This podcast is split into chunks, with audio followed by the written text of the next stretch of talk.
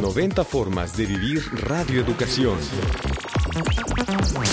Les eh, felicito por el nivel eh, cultural de sus locutores, en general de todas su, de sus trabajadores, pero se nota, pues se nota en, en cómo se dirigen al público, la manera como lo hacen. Son cuidadosos y eso me gusta mucho. Mi nombre es Beatriz Medina García. Radio Educación, noventa años de la Radio Cultural de México. Hacia el futuro. Hacia el futuro.